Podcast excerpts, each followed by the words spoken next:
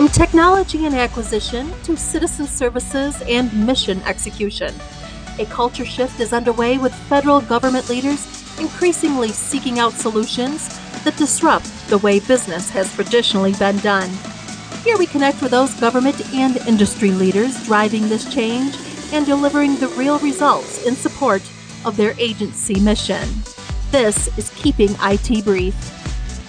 We recently held an event titled Driving Organizational Resiliency, and it was moderated by Dr. Lauren Thompson, the Director of Interoperability at the Federal Electronic Health Record Modernization Office. Here we hear from Dr. Barclay Butler, the Assistant Director for Management and the Component Acquisition Executive at the Defense Health Agency, and he discusses what the future holds with enhanced resiliency for the Defense Health Agency. I think that the future is going to require more resiliency, more organizational resiliency, not less. I think we're going to see more change and a higher speed of change. Um, does anybody out there think differently? I mean, I, I, can't imagine anything slowing down. I've never seen it, and it only gets faster, and the changes only get uh, more dynamic. But, but I, I think there's a couple of things we need to do in order to keep our organizations ready for that, and that is actually training to uh, organizational res resiliency, working with our leaders, leaders and leaders to help them understand the effect of uh, these uh, abrupt changes the amount of incremental change, that overall uh, consuming of that bucket of resiliency uh, that helps our leaders then help our, our employees uh, throughout our, our organization. How do we acquire new skills in that, in that leadership, in our leadership, and within our employees to help them through this? I, am very particularly concerned, though, um, I have to tell you, with a, another part of our organization that I haven't talked about yet. I've talked about our military and our civilians and some and our contractors, our support vendors. But what I haven't talked about is our patients. So how do we help our patients through this organizational change, all of those changes that I've talked about, plus the coronavirus impact? Right now we've got, if I look to the future, um, we have patients that are delaying care because they're actually afraid to come to the hospital. How do I break down those barriers to give them the confidence to come into the organization when that by its lonesome is a stressor for them. That's consuming resiliency from them as an individual. I think those are some particular challenges that we that we need to address. And as a defense health agency, we can and are helping our uh, patients through these particular periods. For example, as we manage and administer more and more of the military medical treatment facilities, um, we're standardizing uh, really those simple things, those simple things that make it easier for our patients in their experience of care. Um, there's a, uh, a, standardized way to get an appointment. It's not a different appointing system at Walter Reed or down at uh, Keesler Air Force Base. It's the same appointing system. It's the same referral system. So once you've learned it as a patient, that now becomes familiar. Familiarity then builds resilience. That, that kind of continuity, that consistency builds resilience it's um, it's it's providing the same laboratory experience, same lab processes here as it was at their last duty station. It's looking at uh, the radiology system, the same again, same kind of processes through there. So it's it's focusing in on that patient and what is that patient's experience of care, so that we can standardize that and actually build resiliency while the world around them may be changing more and more and more quickly. So, so I think, Lauren, it's uh, it's it's really both sides of it, three three sides. It's our leadership in getting our leaders trained to help manage our our employee workforce. Um, it's our employee workforce supporting them um, across all of these changes. How do we do that? And then it's our patients and, and building resiliency and helping our patients through these changes, both uh, incremental changes and these very abrupt changes as stressors how would you look to industry to aid, uh, government agencies?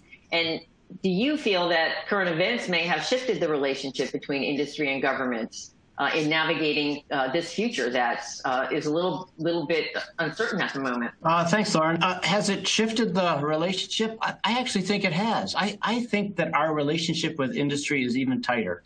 You know, and, and, is it shared experiences? We're all going through tough times. I mean, that's those are the things that bind us together.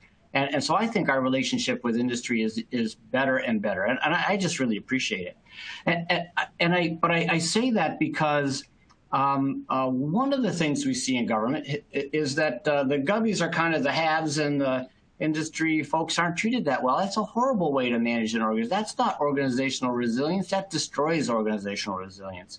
So I'm of the mindset that our vendors, our contractors, and support, boy, not only to help us get our mission done, but they're tremendously valuable uh, uh, members of our overall team. And, you know, I, I, just as I have to manage military in a particular way and government civilians in a particular way, I have to manage uh, our contractor support in a particular way. That's treating people fairly, managing them uh, under the constructs that they have decided to get their employment. But boy, it's one team, and as a leader, as I manage them that way, I, I just can't tell you. Um, as a leader, I'm as responsible for our vendor support as I am for any of the other uh, uh, services and support we get from our military and, and our civilians. So uh, to me, it's a tremendously valuable part of the team, as you had mentioned. And, and then thirdly, um, what do I need industry to do? When, when I have this much change going on and, and when I'm burning up this much organizational resilience, um, I need industry to help me connect those dots.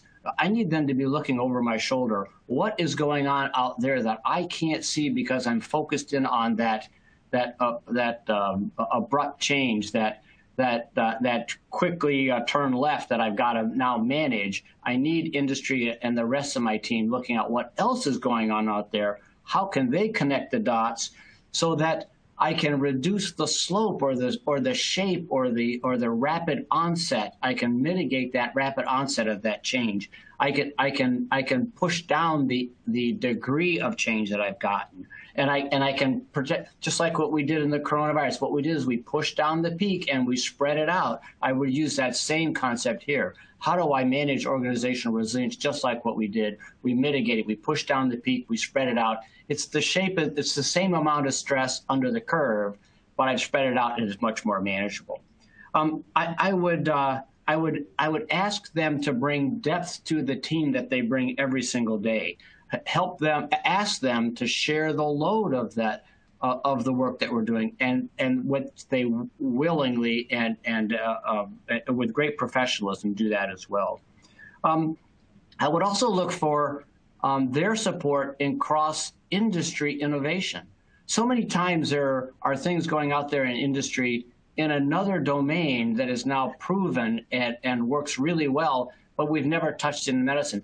It's not that we don't know, uh, it, we just, we have no idea that it's there. So that kind of cross uh, industry fertilization that industry can bring with their scope, I, I think is a, is a piece that they can help us um, uh, with the, the kinds of change, the kinds of innovation, innovations that work, innovations that are proven that now can work in the, in the healthcare domain. By, by having solutions that are stable and working, that also reduces the amount of change that we go through.